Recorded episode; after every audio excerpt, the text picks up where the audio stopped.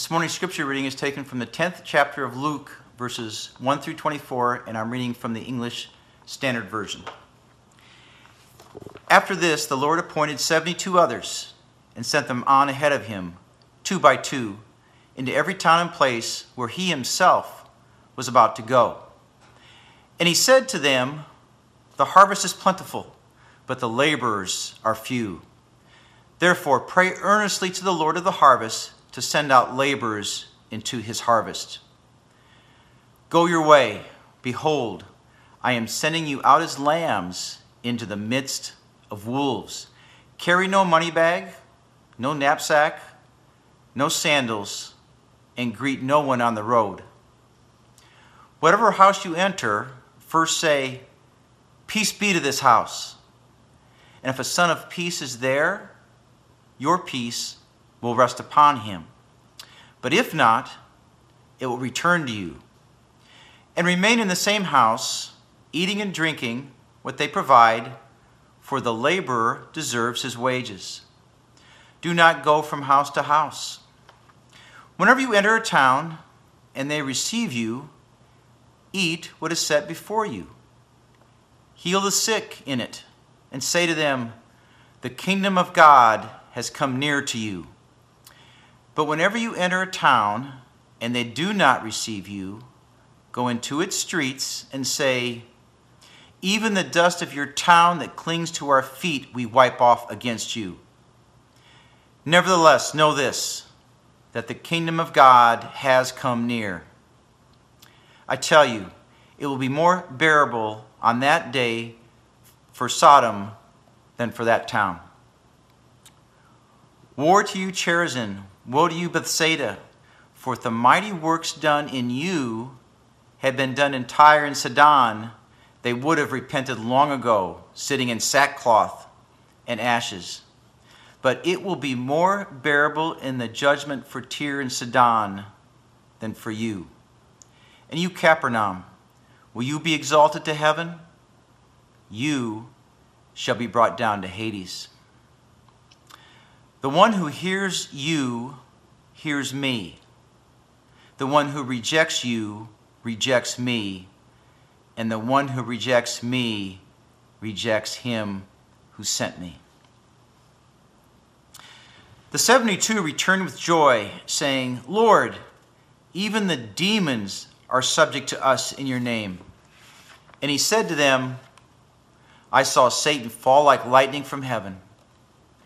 Behold, I have given you authority to tread on serpents and scorpions, and over all the power of the enemy, and nothing shall hurt you. Nevertheless, do not rejoice in this, that the spirits are subject to you, but rejoice that your names are written in heaven. In that same hour, he rejoiced in the Holy Spirit and said, I thank you, Father, Lord of heaven and earth, that you have hidden these things from the wise and understanding and revealed them to little children. Yes, Father, for such was your gracious will.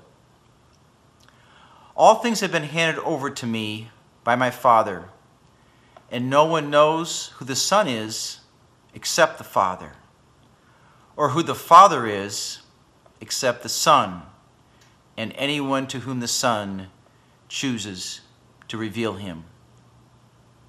Then turning to the disciples, he said privately, Blessed are their eyes that see what you see. For I tell you that many prophets and kings desired to see what you see and did not see it, and to hear what you hear and did not hear it. This is the word of the Lord. Pray with me. God and Father, speak to us your words through your word. Help us to grow through it, to be more like Jesus and more faithfully serve him, to understand you more, and to love you more fully. Be with us, though we're sinners, as we sit under its authority, and me, though I am a sinner, as I seek to proclaim it. Pray this in the name of Jesus Christ. Amen. Have you ever been in a situation where you've gotten what seemed like bad news, but you came to realize that it was actually great news? A situation where you're told something that you don't want to hear, but you realize as time goes on that it's actually a blessing. I was thinking about, for example, in college, I remember there was a semester when there was a class that I thought would be really awesome and I really wanted to get into. And I had to like move stuff around and do a bunch of stuff to get into it. And I was going to be taking 18 credit hours. I was going to be busy. But anyway, I found out last minute that because of some scheduling stuff, I wasn't going to be able to take this class. And I remember being bummed out and frustrated. But then a month later, a few weeks into the semester, as I realized that actually I was still taking a full class load and some of these classes were harder than I expected them to be. And man, that was, it was great that I wasn't able to get into that, that extra class because I would have just been overwhelmed.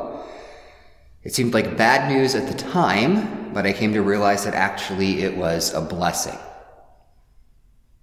Our story today is kind of interesting because it's very similar to a story that we preached through a few weeks ago.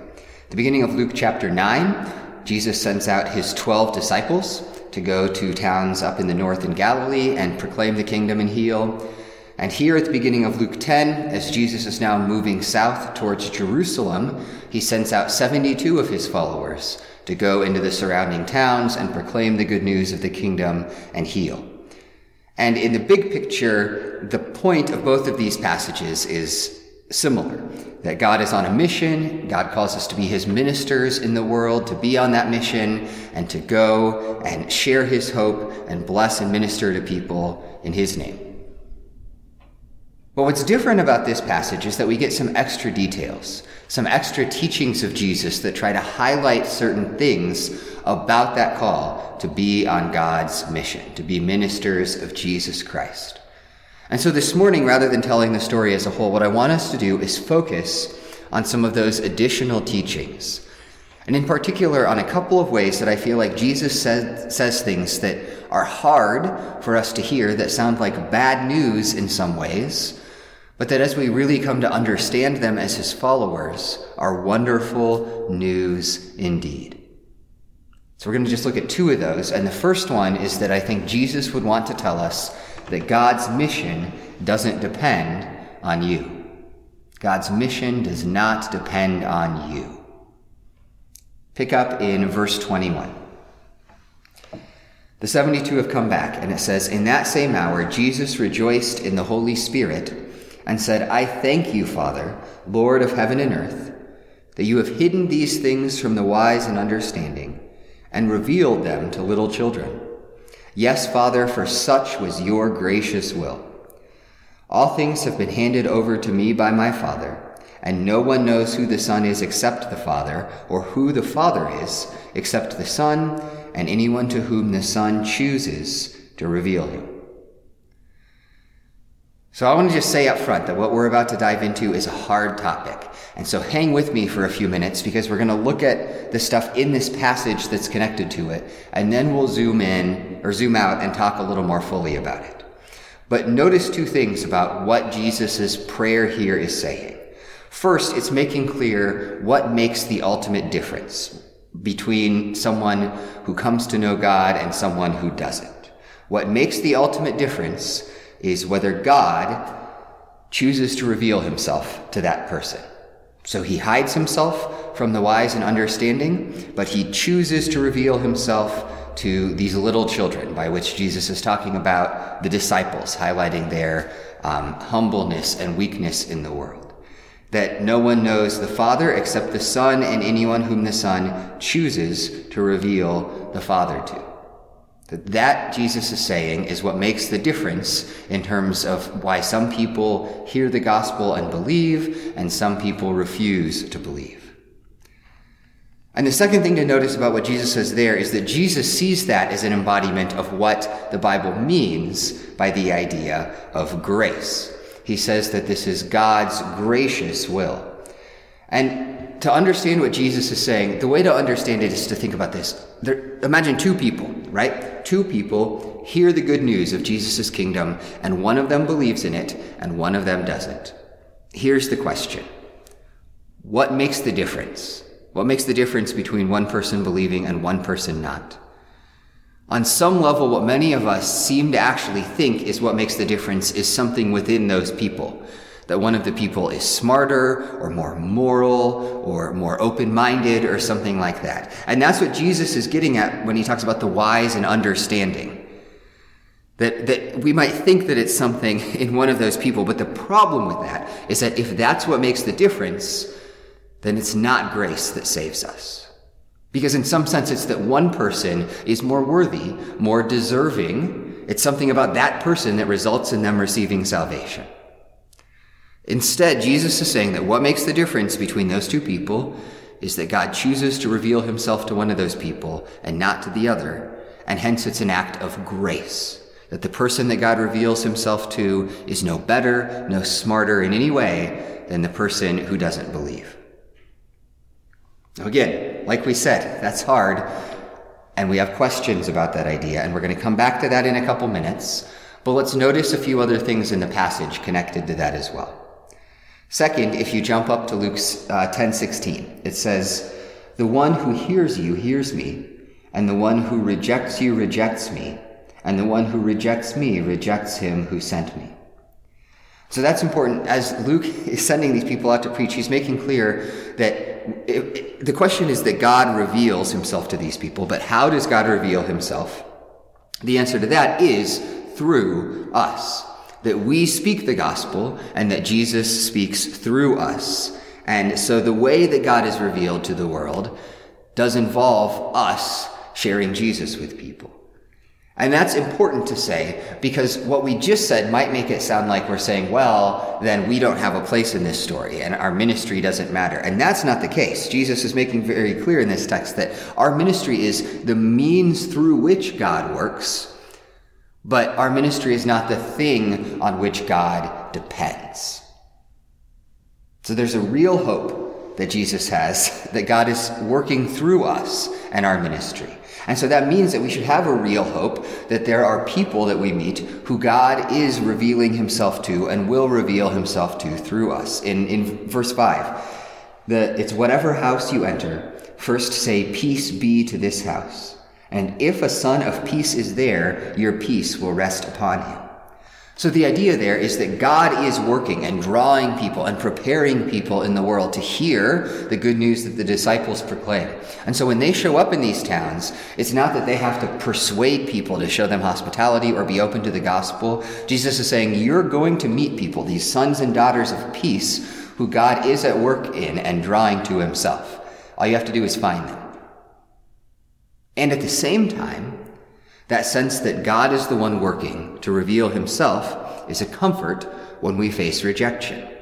Verse 10 Whenever you enter a town and they do not receive you, go into its streets and say, Even the dust of your town that clings to our feet, we wipe off against you. Nevertheless, know this, that the kingdom of God has come here. Rejection is hard. it's emotionally hard. It makes us question ourselves. But what Jesus is doing is giving a comfort with those words to his disciples. That rejection is not something, because God's mission doesn't depend on them, rejection is not something that they then have to internalize and take as a judgment on that mission. I, I love how he says, what you say is the kingdom of God has come near.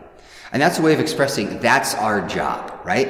Our job as Jesus' disciples is to bring the kingdom near to people. In our actions of love, in our words of truth, to bring the kingdom near to people. But our job is not to make them respond in a certain way. God's mission does not depend on us. So, like I said, we see that theme in the text. And again, like I said, in some ways that sounds like bad news or hard news up front, and we're going to get to why it's a blessing. But first, let's make sure we just spell out theologically the way the Bible processes this idea. So, what is Jesus saying on that theological level? Well, first, Scripture says we are trapped in sin. Sin is our rebellion against God, both our acts of disobedience and our failure to do the good that He created us to do. And sin is not just a thing in our actions, but it exists in our hearts. And it's something that traps us. Now, to be clear, that doesn't mean that there aren't people trapped in sin who don't still do good things, but rather it's that one, those good things cannot make up for the fact that they're also in rebellion against God.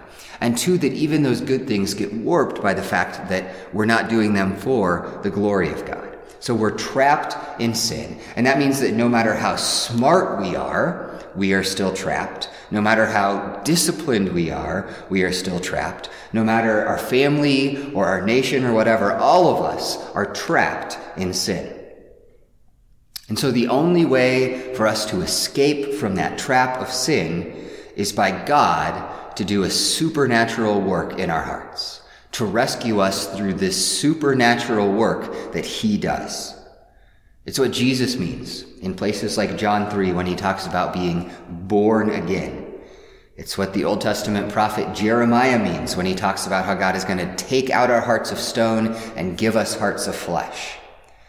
It's what the apostle Paul means when he said that we were dead in the trespasses in which we once walked, but that God being rich in mercy made us alive together with Christ Jesus. That because we're trapped, we will not, left to ourselves, ever escape our sin. That God has to come and rescue us from our sin and set us free. Up to now, I think that's all stuff that we kind of are willing to acknowledge as Christians. If you've spent some time with the Bible, that probably makes sense to you. But now here's the hard part. Biblically, in Scripture, that supernatural work is not something that God does in every human heart. That's the hard part. But Jesus flat out says it in our passage that he is revealing himself to these little children, but also that he is hidden from the wise and understanding. He makes it even more explicit in other places. For example, in John 6, Jesus says, There are some of you who do not believe. Why not? This is why I told you that no one can come to me unless it is granted him by the Father. Now, this is a hard idea, even though there's a number of places that Scripture says it. And so, let me just say a couple of things about that. First of all, part of why that is hard for us is because we have the wrong intuitions about what is natural and what is exceptional for people, about what is natural and what is exceptional. Here's what I mean. When we hear that, what I think we first think is, does that mean that someone is seeking to believe in Jesus, seeking to trust in Him, see, truly seeking from the heart to know Him, and that He's going to keep them from believing? No, absolutely not. That is not what Jesus is saying when he says this. But that's because Jesus would insist that the only way that someone would be seeking to know God is if God had already done that supernatural work in their heart. That if we were still trapped in sin, none of us would seek after God. That what is natural for us is unbelief. And that it takes this exceptional, supernatural work of God for anyone to believe. What's surprising in the biblical story is not that we're in rebellion against God, not that we reject Him. What's surprising is that God works in such a way that millions of people are nonetheless drawn to Himself and saved.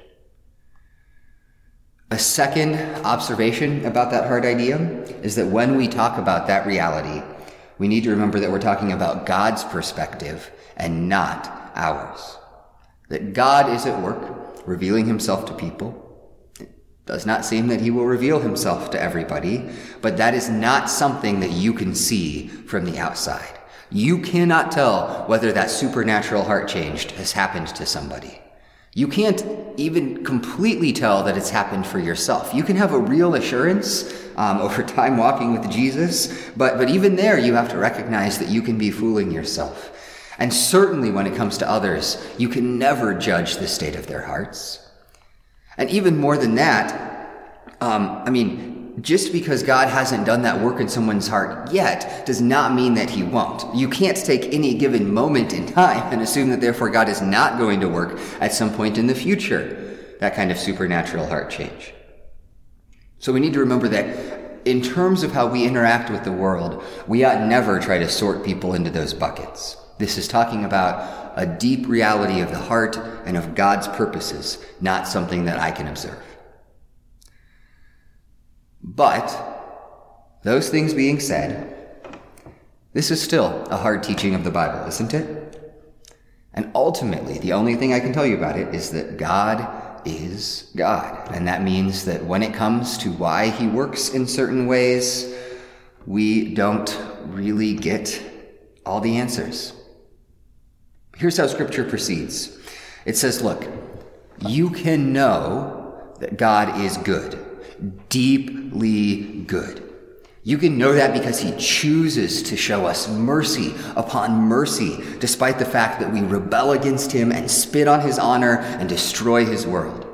You can know that God is deeply good because of the fact that he, he tries to move towards us, even though we're in rebellion against Him, in relationship. And He reveals Himself to us, and He wants to know us and be known by us. We can know that He is deeply good because He came as one of us in Jesus Christ, and because He suffered and died so that we, His enemies, might be made His friends. For all those reasons, you can know that God is deeply good. But God's deep goodness does not remove the fact that He is also far beyond us. That we have ample evidence to know His goodness, but there are plenty of times that He does not explain Himself, that He could not explain Himself to His creatures. If you don't struggle at times with God, if there are not things about Him that are hard for you, then friend, I just invite you to consider whether you're really worshiping the God of the Bible. A God who you get to kind of sit in judgment over and be cool with everything he does is a God that you know fully. So is not the true God that we worship. And so this is going to be hard. That God saves many people, millions and billions of people, but he doesn't save everyone. And surely he could have, but he doesn't. And that is a challenging teaching. So, just to summarize what Jesus is saying, our hearts are hard and unbelieving. Faith takes a supernatural work of God in those hearts. And God is working and giving life and calling people to trust in Him. But it is up to Him who is actually drawn to Himself. Here's the thing I want to say then, coming out of that, as we think about our lives and that. That's a hard teaching, like I said. But, friend, that is also an incredibly freeing and empowering teaching if you really internalize it and think about it in the right way. Because that's the reason we can ultimately say that God's mission, your work of ministry, it doesn't depend on you. First of all, that is good news because the fact that God's mission doesn't depend on you means that you can do the work of ministry. You, regardless of who you are. That what makes the difference in somebody's life is not how educated you are. What makes the difference in someone's life is not how gifted you are. What makes the difference is not your level of moral perfection or your relational consistency or your eloquence. Now, look, all of those things are good. And God often blesses us as we steward the gifts that He gives us, and God can use those things. I'm not saying that those things are bad, but God does not need any of those things to work in someone's life. It is His choice to move by His Spirit and to reveal Himself through you. And so you can be the, the most gifted, smartest person in the world and see no fruit if God doesn't choose to work and you can be a nobody and have God richly bless your work of ministry. And that means that you don't have to sweat your inadequacies. You can do the work of the kingdom. I've told this story once before, but my favorite illustration of that is the conversion of Charles Spurgeon. So, Charles Spurgeon, probably the greatest preacher of the 1800s. He was um, world renowned, loved Jesus deeply. I, I love Charles Spurgeon. And he was certainly a gifted, eloquent guy, and God blessed those gifts. But I love the story of how he became a Christian. So Charles Spurgeon is a young man, and he's not a believer. I mean, he lives in Victorian England, so he like goes to church sometimes and stuff, but he in no way knows Jesus from the heart. And he, one Sunday, there's this really famous, gifted revivalist preacher in town. And so Charles Spurgeon decides he's going to go hear him preach. And he gets in his wagon to leave, but there had been this freak snowstorm. And as a result, his wagon gets stuck, like halfway to hear the guy. And so Spurgeon is like, well, I can't go see this guy, but it's Sunday morning and standing around outside looks kind of bad. So there's this little church nearby, and Spurgeon just goes into that church to be warm and attend a church service. And because of the snowstorm, the pastor of that church could not even come that morning. um, so it's just one of the one of the elders, one of one of the lay leaders of the church gets up without preparation and preaches this sermon. And the sermon text is Isaiah 45, 22. Look unto me and be ye saved, all the ends of the earth, for I am God and there is none, none else. He just reads that text and then basically he looks at the congregation and says, Friends, look to the Lord your God and be saved. And then he looks up in the balcony at Spurgeon and he says, Young man, look to the Lord and be saved. And in that moment, Spurgeon said, his heart is broken open and he has this vision of Jesus Christ and he's drawn to the Lord and comes to know him. That it was not the, the, the, great gifted revivalist preacher that brought Spurgeon to faith. It was this stuttering guy giving, basically just repeating this Bible verse while looking at Spurgeon. But the Lord chose to work, and so Spurgeon was saved. And friend, you can be an agent of that kind of work of God.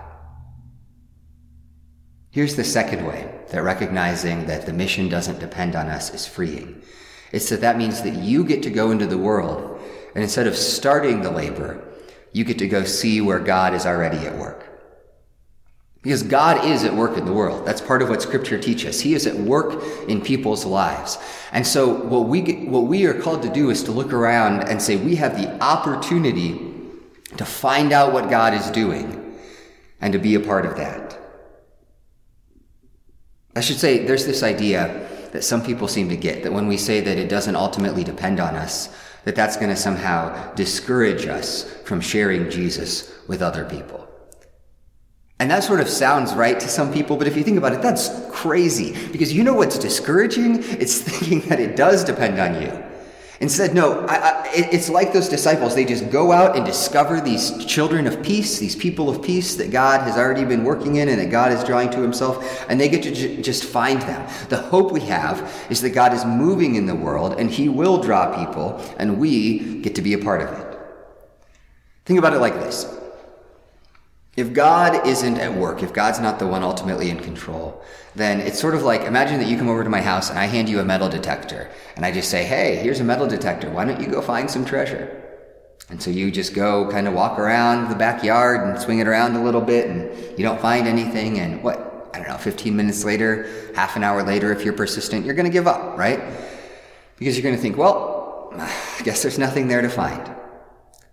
But knowing that God is at work in the world already means instead that it's like I handed you a metal detector and I said, here's the deal. I buried some treasure in my backyard. Multiple pieces of treasure. Go find it.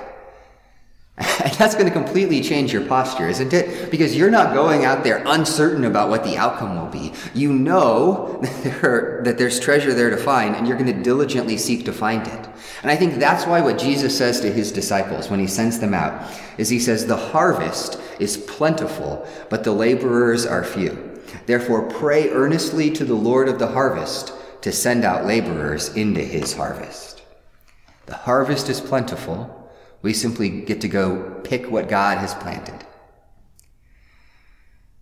And the last reason that all of this, I think, is actually deeply freeing and encouraging to us is because the fact that God is the one who ultimately makes the difference means that there is no one that you should give up hope on. There is no person that you should give up on. The real reason some of us struggle with the reality that God has to reveal himself to people and that he doesn't reveal himself to everyone. The real reason some of us struggle, I think, is because we're not really invested in people in general, but it's a specific person that our heart goes out to. A child, or a spouse, or a parent, or a friend. And our struggle is with the fact with that question of, is God going to reveal himself to them? And a couple of things need to be said about that. First of all, I just want to stress that we, we, we first of all should not give up hope because as we said earlier, just because God has not done that work yet does not mean that he won't. I mean, that, that's the trap you can fall into first of all, right? And, and in fact, there's good reason to be hopeful that he will um, because he's put you in that person's life. I mean, already it seems like he's already put at least one person that cares for that person and longs for them to know Jesus in relationship with them. So, on that level, there's real reason to be hopeful that God will work in them. But on a deeper level, here's the other side of all of that no one is too far away, too sinful, too hard hearted that God could not today break through and reveal himself to them. No matter how much that person that's on your heart is resistant, you can always have deep hope in the fact that God is stronger than their hearts. I know people and care about people. That the truth is, if I'm really honest, were it up to me, there would be no hope that they would come to know Jesus. I've tried all my best arguments. I've tried to, to show them love in the ways I best know how. I've tried to communicate the gospel to them, and nothing has changed. My hope is that, praise the Lord, it is not those efforts, it is not my strength that's going to make the difference. And so I don't know what God is doing, and I wrestle with Him in prayer for those people, and that's a good thing to, to do. I still have deep hope that the Lord can save them. So, all of that together is our first big idea, which is hard, but is also in many ways good news that God's mission doesn't depend on us. The other truth I want us to see is that God's mission doesn't define you. It does not define you. For that to make sense, because that might sound kind of strange, pick up in verse 17. The 72 returned with joy saying, Lord, even the demons are subject to us in your name. And he said to them, I saw Satan fall like lightning from heaven. Behold, I have given you authority to tread on serpents and scorpions and over all the power of the enemy, and nothing shall hurt you. So this is the 72 coming back from their missionary trip, and they are pumped. They've seen miraculous healings and even demons being cast out. Um, and they, they've really seen the Lord at work. Just a note on that when Jesus says, I saw Satan fall like lightning from heaven. We, because you might think that that's a strange phrase. Just to clarify, that is actually not about what I think most of us think of. We've all been trained by John Milton to read verses like this. He's the guy who wrote Paradise Lost centuries ago, um, as about some ancient fall of Satan before history. And that's a whole nother discussion. But that's almost certainly not what Jesus is talking about here. Because in the Old Testament, Satan is pictured as in heaven as appearing in the divine courtroom. In fact, um, pretty much whenever he appears, in Job chapter 1, in 1 Kings 22, in Zechariah 3, he's pictured as in heaven. And so when the point at which Satan is cast down from heaven is not at some ancient time in the past, but rather it's, it's when Jesus dies and is risen from the dead. So for example, John 12, Jesus prophesies his death and resurrection, and then he says, now is the judgment of this world. Now will the ruler of this world be cast out. And so Satan is cast down. He's defeated in the death and resurrection of Jesus. And Jesus says this because he recognizes the 72, even though the, the, final victory hasn't been won, the 72 that went out are beginning to experience the triumph that Jesus worked. That his power working through them means that they're starting to see that victory embodied in the world. And so he recognizes that they're excited by this and the power, but then he gives them this warning in verse 20. Nevertheless, do not rejoice in this, that the spirits are subject to you, but rejoice that your names are written in heaven. Your names are written in heaven. That is an image of citizenship and relationship. It means we have a new citizenship, a new identity as God's people in God's kingdom.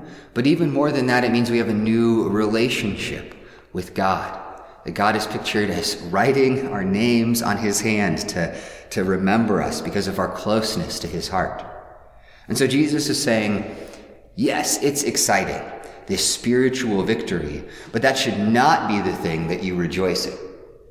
What should really excite you, what should really cause your heart to rejoice, is the new citizenship and relationship you have with God. We see the same kind of theme in verse 23. It says, Turning to the disciples, Jesus said privately, Blessed are the eyes that see what you see. For I tell you that many prophets and kings desired to see what you see and did not see it, and to hear what you hear and did not hear it.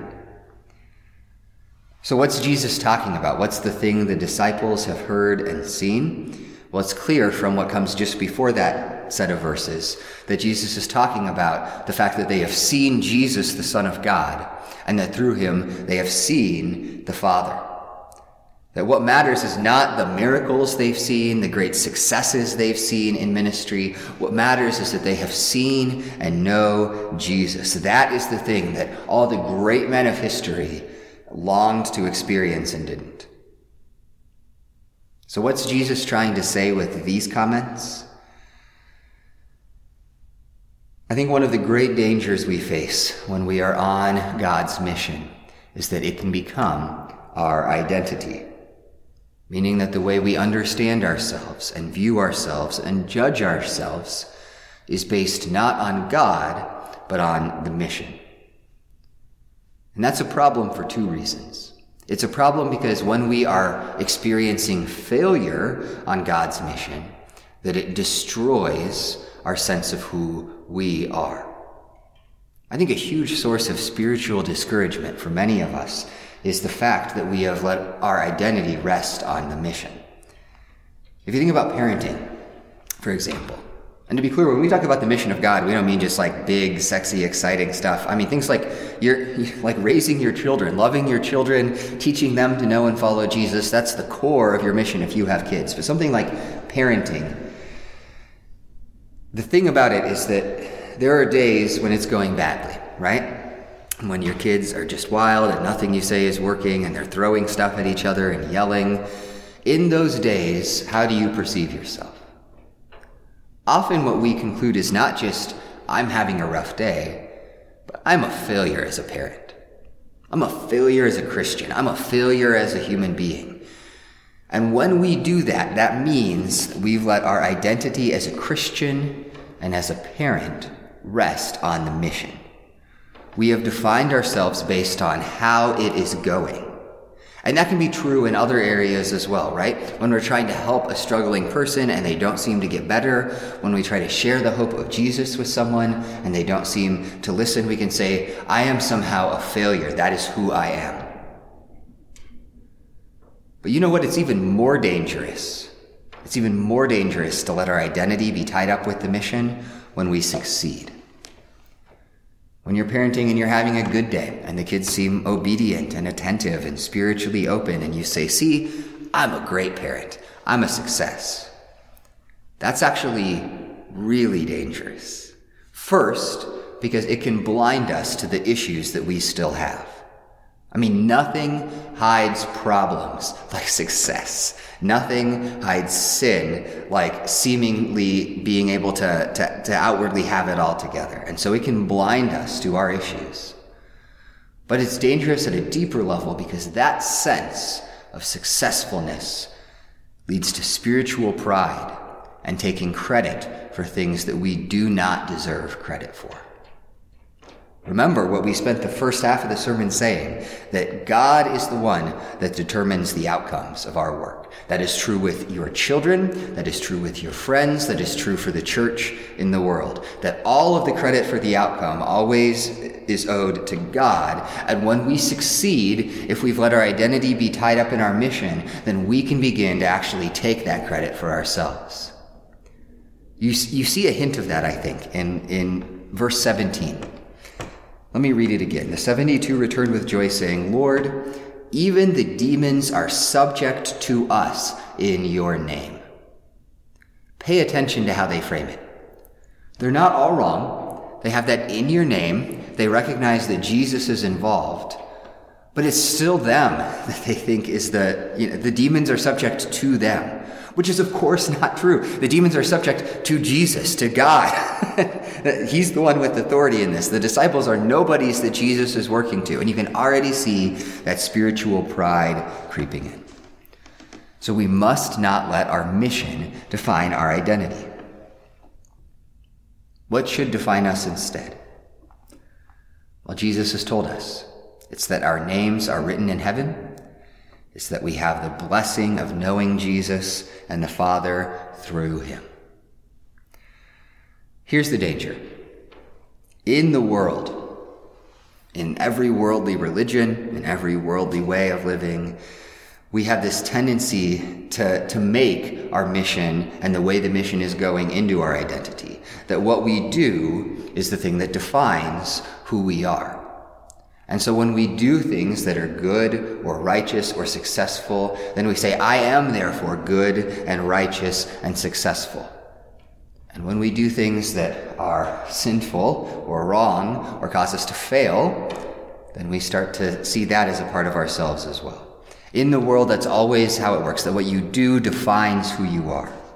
But in Christianity, who we are always defines what we do. That you are good and you are righteous and you are successful not because of anything that you're doing. You are good and you're righteous because Jesus is good and righteous and he chooses to call you that way, to, to, to view you that way. That, that that's part of his work is that we actually have his righteousness. Jesus' identity before the Father becomes your identity before the Father by God's grace through faith in the moment you believe. And on your best day, you are no better than that. And on your worst day, you are no worse than Jesus' perfect righteousness. And then it is out of that identity, out of who we are, that we are called to the mission of God. That because he has made us righteous, we're called to seek righteousness. Because he has rescued and saved us, we are called to then, out of that new identity, proclaim his mission to others. But that is so deeply freeing because it means that when the mission is going great, we can simply say, To God be the glory, because that in no way makes me any greater than I already was. And when the mission is going terribly, we can say, To God be the glory, I am still loved and perfect and, um, and delighted in because of the victory of Jesus Christ. So, friends, here is the good news God's mission does not depend on you, God's mission does not define you. Instead, God's mission depends on God, and God defines you. And so you can rest in Him and find freedom in those truths, and out of that, minister to the world. Let's pray. Father, I thank you that you have not revealed these things only to the wise and the understanding, but to we little children. You have chosen to make yourself known. I pray, Father, that we would be faithful in seeking to pursue the work of ministry in the world. We would be on your mission in the world, showing your love, serving people, proclaiming your gospel, building up your kingdom in the world, bringing you near to people, but that we would do it with the hope that it is your work that makes the difference, and with the understanding that it is not our work that makes us any, any better, any more delightful, any more loved in your sight. That you love us because of Jesus. You will work through us by the power of Jesus Christ. Give us the confidence that comes from those realities that we might be your ministers. We pray this all in the name of Jesus Christ. Amen.